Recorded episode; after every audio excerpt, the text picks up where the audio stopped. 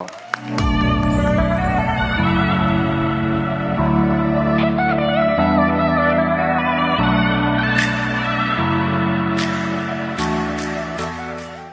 believe in a God of miracles.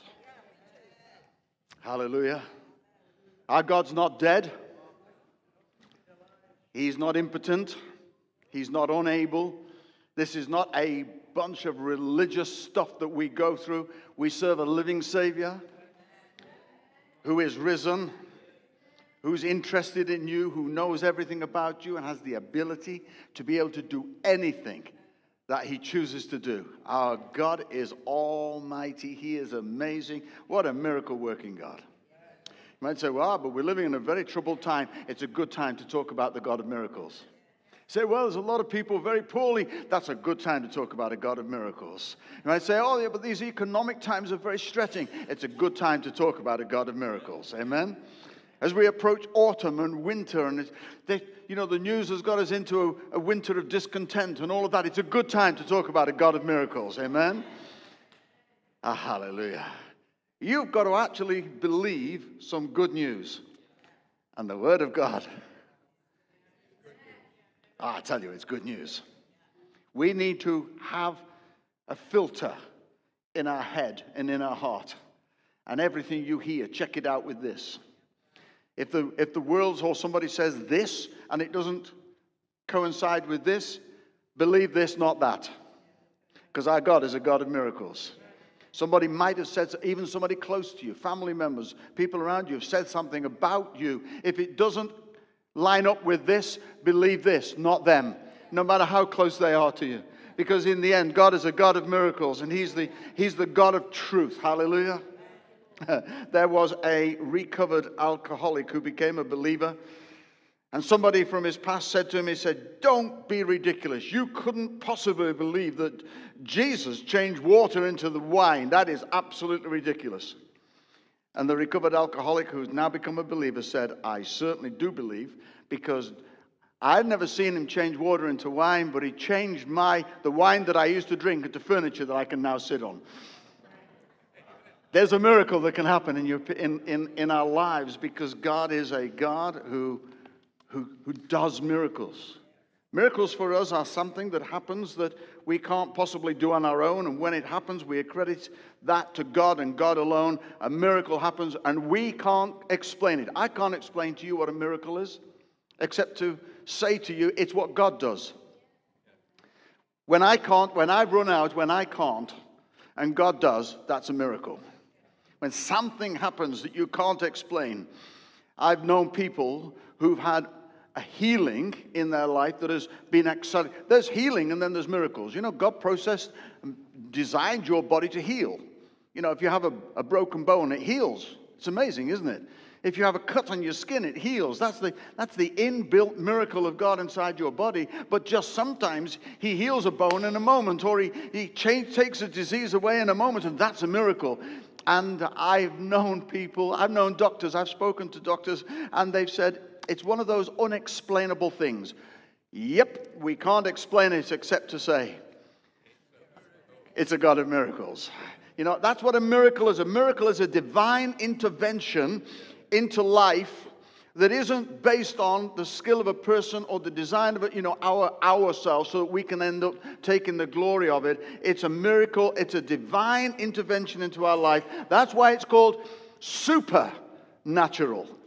You've got natural and then you've got supernatural, and, and God d- deals. He does well in the supernatural because you've got to remember that what is supernatural to us is just natural to Him. You know, we, we think like it's an extraordinary moment, and I can imagine God saying, No, it's just normal. That's what He does. He's a supernatural God. Hallelujah. Nothing is impossible to the Lord. The Bible reveals God as being a God of miracles right from page one. In the beginning, God created heaven and earth. I mean, what greater miracle have you got than that? When you look at creation, you look at nature, you look at childbirth, you look at the seasons changing, you look at gravity, you look at balance. I'm showing you something awesome here, even for me at my age. I mean, the way that God did gravity. The whole thing about the, the environment and, the, and, and all of that. You know, we've spent quite a bit of time in airplanes recently. We'll be doing that. I've got four more sleeps before we're back into Malawi. And you're flying at 35, 40,000 feet, uh, looking at the clouds, looking at the world, looking at you think like, this is my father's world. What an awesome creator. He's a miracle. He's a God of miracles. You, you, look at science, and, you know, I watched a program recently about, you know, can science disprove the existence or the power of God? No, it can't, because actually science goes so far and then it runs out. They don't even know how many stars are up there. So, how can not knowing something disprove God? But God knows every one of those stars. He made them, He planted them, He, he put the twinkle in them. And I tell you something, that's my God. He's, he's awesome. What a, um, he is a miracle God. The Greek word for miracle that's used in the New Testament, particularly, is the word dunamis, from which we get the English word dynamite. Uh, so when we're talking about God is a miracle. We're talking about God's a dynamite God. And when you talk about that word, dunamis, and you come back to its original meaning, it means power and strength and ability. So when we talk about God as a miracle working God, He's a powerful God. He is a God who is able to bring His strength into a weak situation. He's able to bring his, his, his ability into a situation that was going nowhere. But when the God of miracles gets involved, I tell you, it's not going nowhere, it's going somewhere. Hallelujah. That's our God. He's a God of what? Come on, say it again. He's a God of miracles. It says in Acts chapter 2, verse 22, that Jesus of Nazareth was a man accredited by God to you by miracles, by wonders, by signs, which God did among you through him, as you yourselves know. He was accredited, his reputation was underlined, if you like, because of miracles.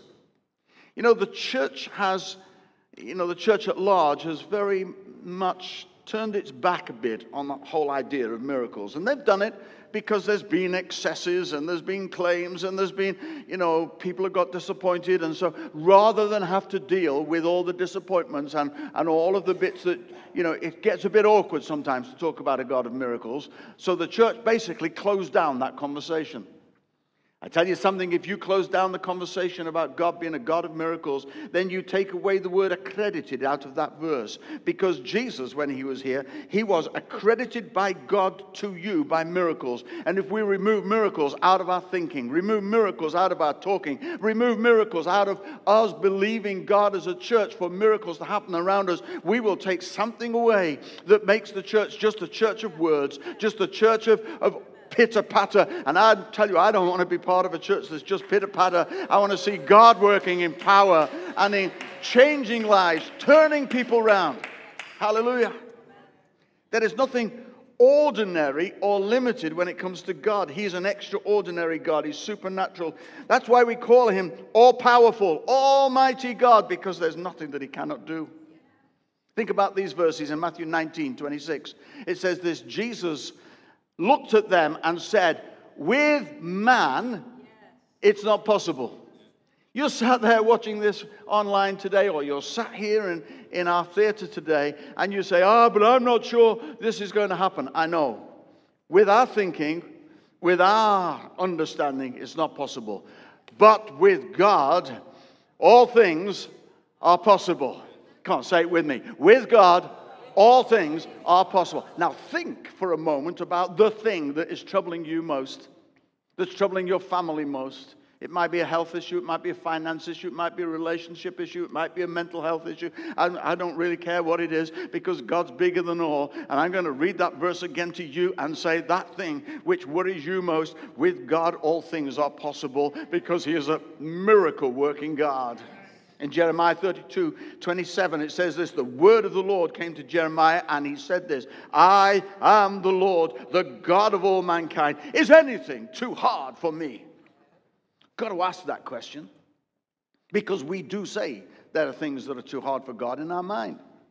You faced some things. Maybe you faced some stuff this last week. You know, the bill came, or the situation arose, or you, you, got into a conversation, or you had an argument, or whatever it was that happened, and you went, Oh dear, I think I'm in a hopeless situation. Is anything too hard for God? You're going to have to answer that. I believe that if you can only answer that by saying by faith, there is nothing too hard for God, that I believe you will open the door for the God of miracles to bring you his miracle, to turn your situation around. It might take some time, it might happen immediately. I don't know. I'm, I'm not the one who sets his clock, he's God. There's some stuff that I'm believing that God is going to turn around for me, and it hasn't happened yet. And I don't understand. I really wish that it had. You know, this, we've been praying uh, for a number of years that God would wipe out the mortgage that we have over this building, you know, for doing all the work that we did.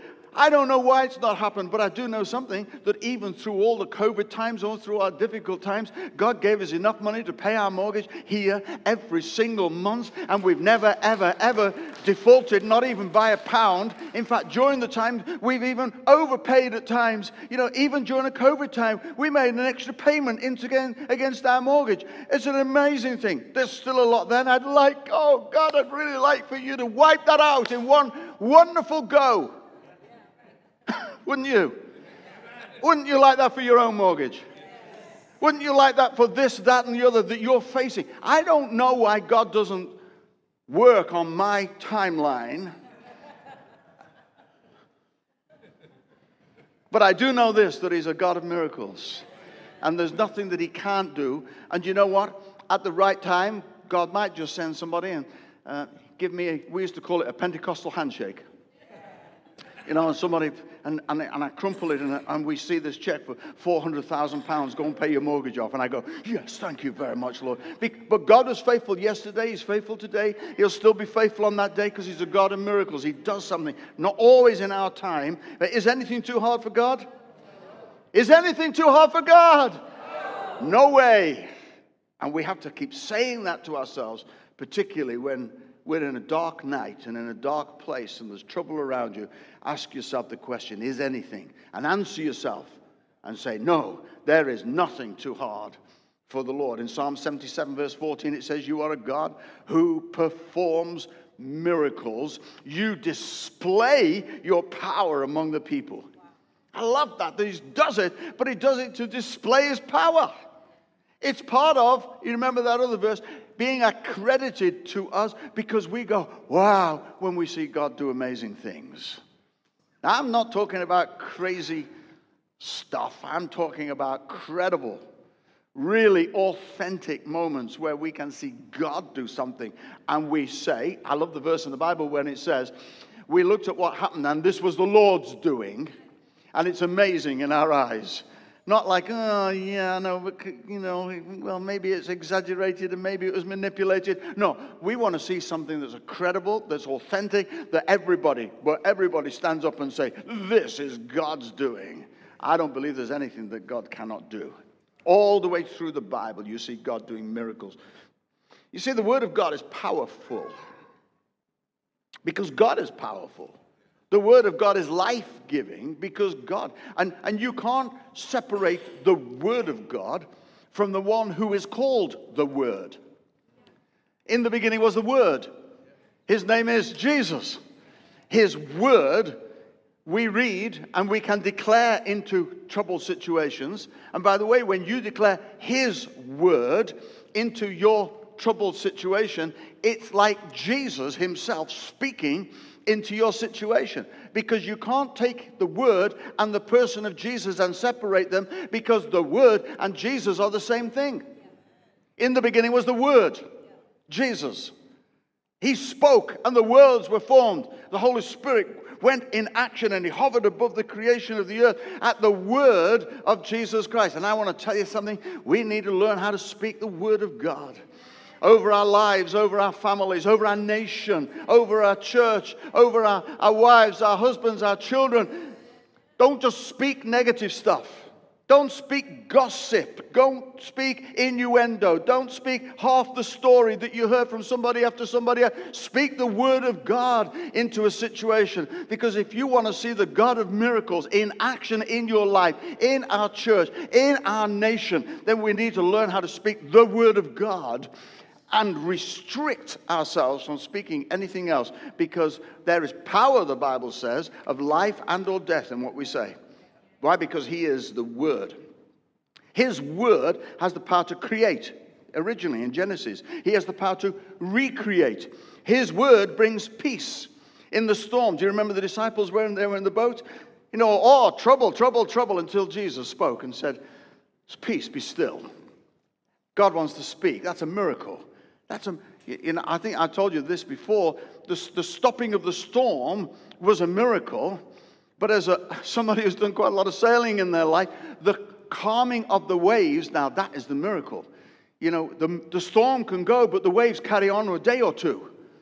But when the waves stop like that, the effect of the storm brings a calm sea and you can sail. And that's what God wants to do in your life. He doesn't just want to take away the trouble, but He wants to stop the effect of the waves making you seasick. That's, that's God bringing peace in the storm. It brings life to what was dead.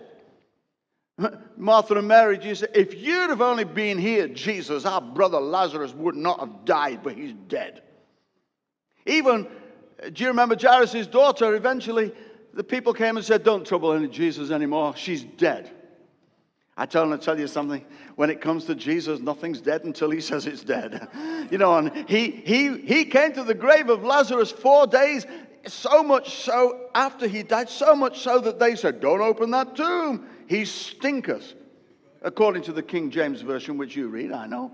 You know, in the NIV it says uh, there's a bad aroma.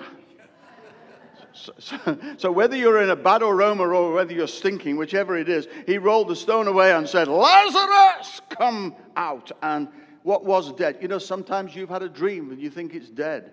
You've had a situation and it, and it feels like it's died on you. You had a dream and it died on you. Something you felt like you've hit a brick wall and nothing. I want to tell you something. It's not dead till he says it's dead and he can speak. And you should speak life over those things. You should speak life over your body. You should speak life into your finances. You should le- speak life into your family, life into your children, life into your church, life into our nation. It's a time to speak the word of God. Why? Because he's a God of miracles Hallelujah. He brings down the power of God, the word of God, bring down walls. The children of Israel, we spoke about it a few weeks ago, over the Jordan, and the first thing they saw is Jericho. How are we going to hack down these walls? Where is the, the jigger pickers to go and start you know, doing all this to the walls? I tell you, you don't need a jigger picker when God's involved. It took just one word from God. And not only did these walls did not fall down, they sank into the earth. You read it carefully.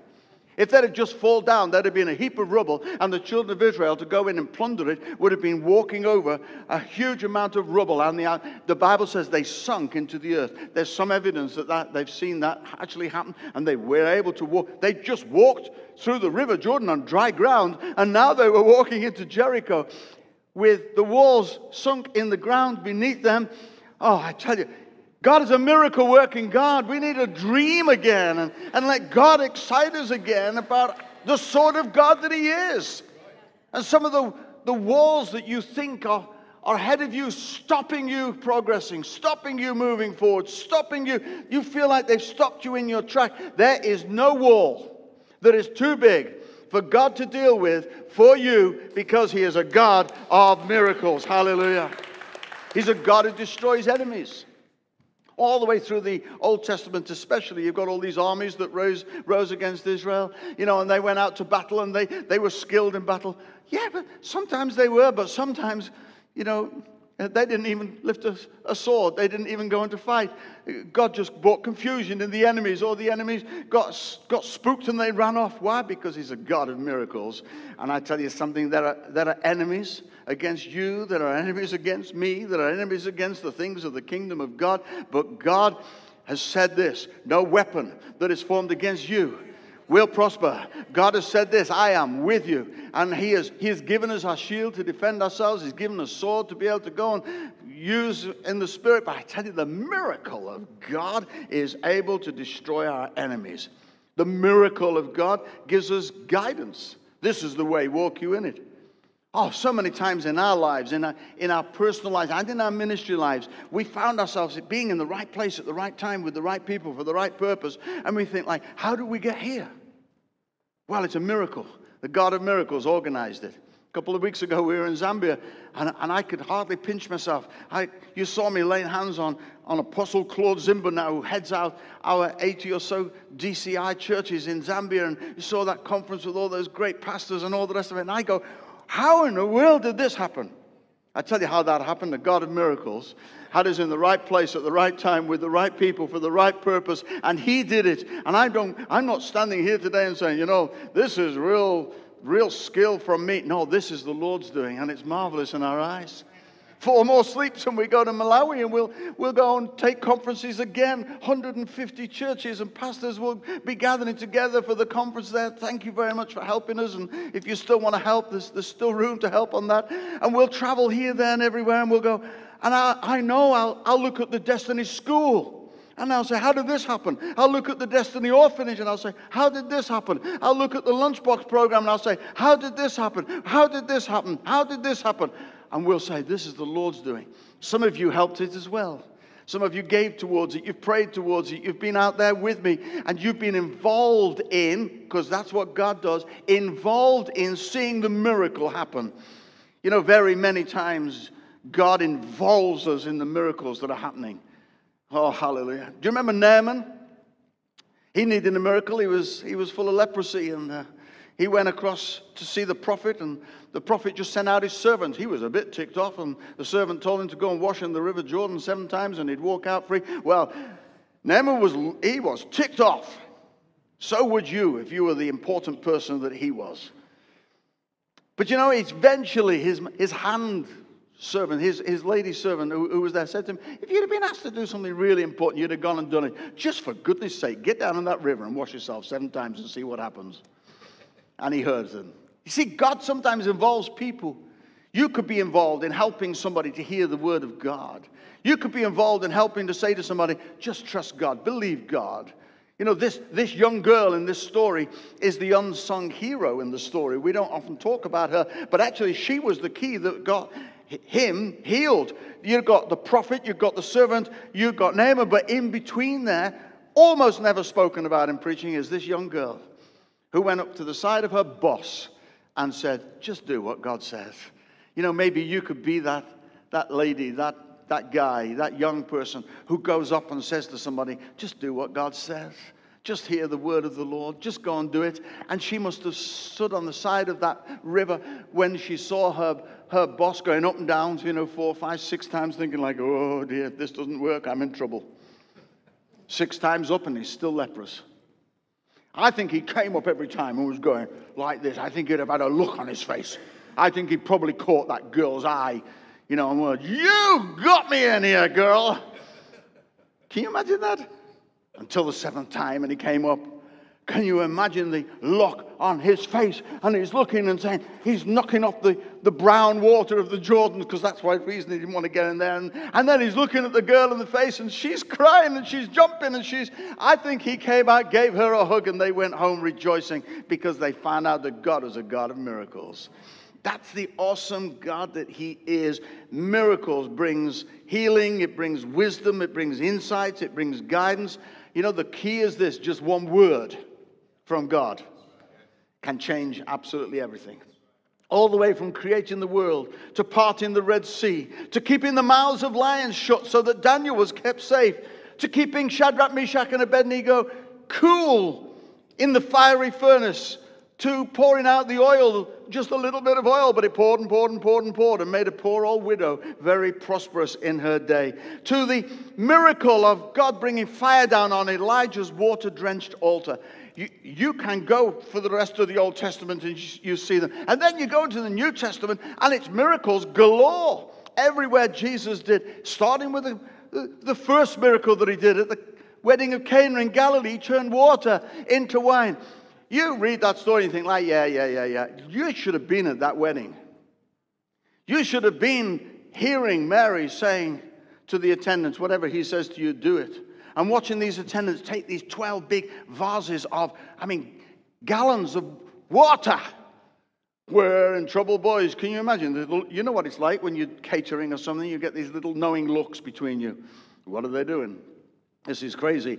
Absolutely crazy. How in the world are we going to do this? Well, I tell you something how we're going to do this. We're going to do what God says. You know, when God says do this, then God is able to do it. That's how he fed 5,000 people with five loaves and two fishes. That's how he set a man free that was, was troubled by a demon spirit. That's how he healed a leper. He, he even went, and you know the rest of the stories, but I just got one little story that I found really amusing. Well, it's not amusing, but really, really interesting. You know, when Jesus was being arrested, Peter swung his sword around and chopped the ear off one of the guys. You know, and Jesus went and got the ear. I don't know where the ear landed. I don't know if it, I let come in an imagination for me a moment. The ear must have landed. He took it up and he put it on and walked away and said, "There you go, it's sorted. No anesthetic, no plastic surgery, no stitches, no infection." Could you imagine that guy going home and trying to explain that to his wife? I had the most incredible experience today. I saw my ear on the floor and then the miracle worker. And have a look now, it's still stuck. That's what God can do. He can change. He is a God of miracles. Hallelujah.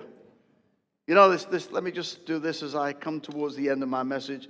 There, he, there are miracles of provision money, jobs, open doors, people, resources. There are miracles of protection, safety, angels, hedge surrounding us.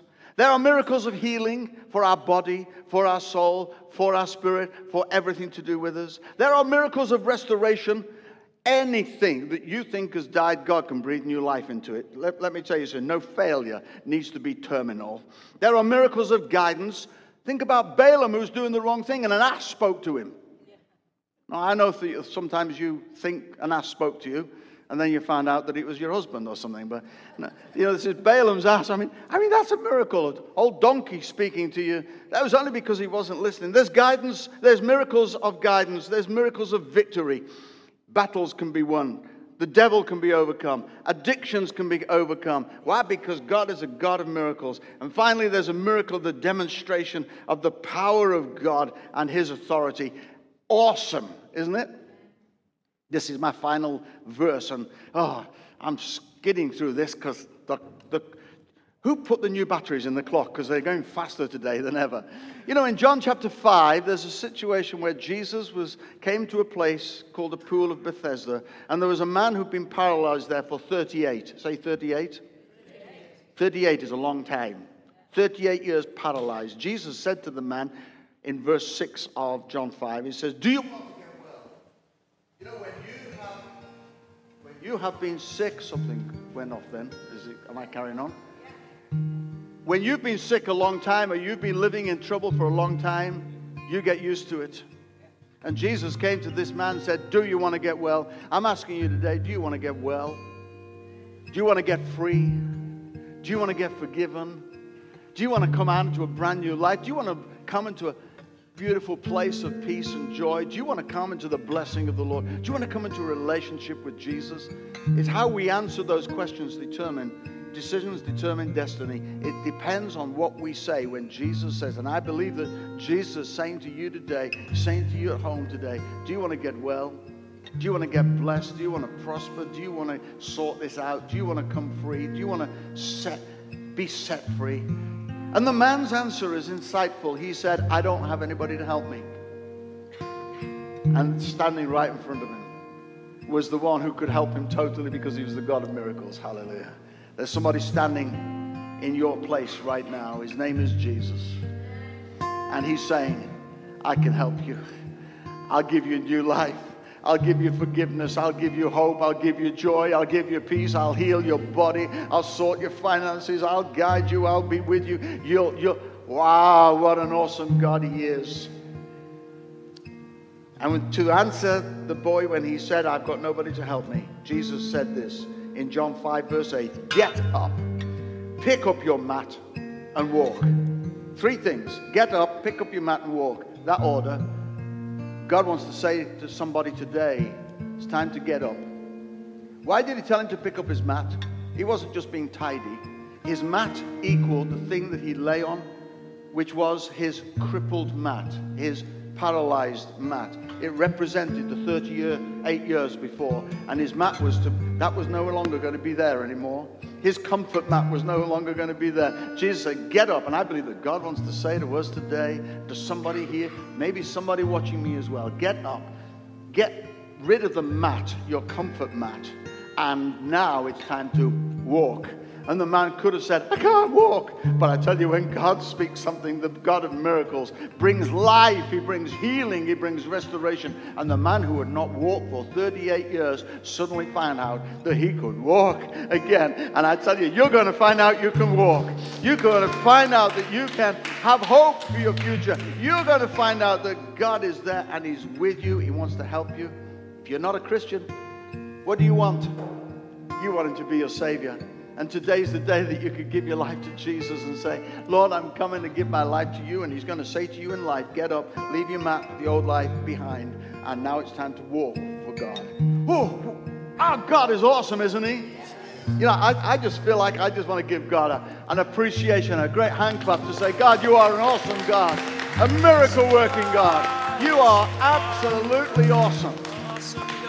Now I'm going to ask you, come and stand with me. We're going to sing this song about Jesus being our miracle worker. Come on, let's stand and sing it out. He's our miracle worker.